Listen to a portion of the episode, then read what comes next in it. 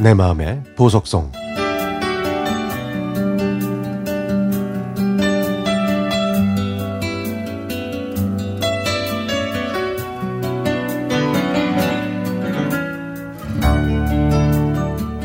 제가 어렸을 때 저희 집은 작은 시골 마을의 골목 한 가운데 있었고 앞에는 숙이네 뒤에는 훈이네 집이 있었습니다.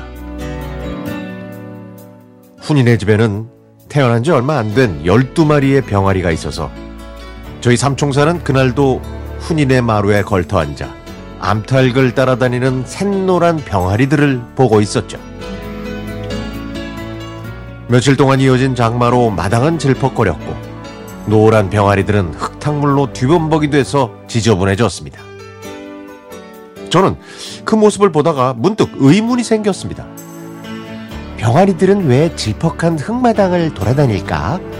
꽃밭에서만 놀면 흙탕물이 안 묻어서 참 예쁠 텐데. 당시 훈인의 마당은 무척 넓었고요. 꽃밭도 있었거든요. 순간 저희는 꽃밭에 담이 낮아서 병아리들이 마당으로 넘어온다는 걸 깨달았습니다.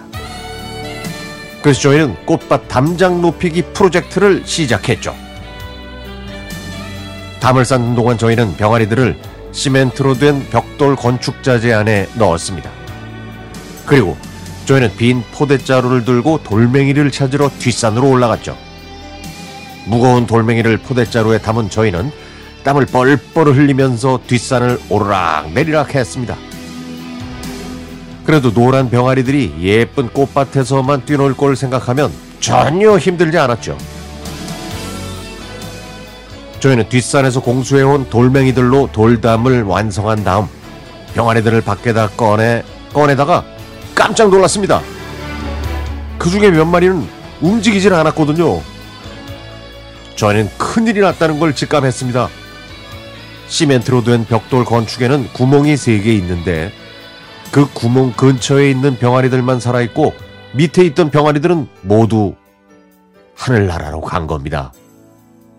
장마가 끝난 무더위 속에서 작은 구멍 안에 병아리를 밀어 넣어 놨기 때문에 병아리들이 질식사한 거예요. 저희는 눈앞이 깜깜했습니다. 불쌍하게 죽은 병아리가 문제가 아니라 부모님한테 혼나는 게 더 큰 문제였으니까요. 저희는 꽃밭을 파서 죽은 병아리들을 묻었고 무거운 장독대를 드러내 그 밑에도 죽은 병아리들을 숨겼습니다. 해가 질 무렵에 집에 온 저는 뒷마루에, 뒷마루에 앉아서 마음을 졸이고 있는데 부모님은 아무 말씀도 없이 저녁을 먹자고 하시더라고요.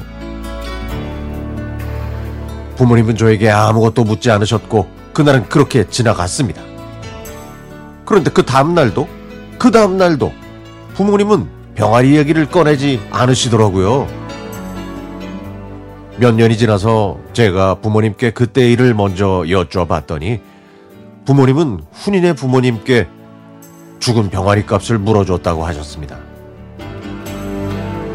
지금 돌이켜보면 오빠들의 짓궂은 장난과 말썽에 비하면 어린 막내딸의 이런 사고는 그냥 애교라고 생각하셨던 것 같아요. 쉰을 넘긴 지금도 수기를 만나면 오래전 그날을 추억하면서 병아리들의 명복을 빈답니다.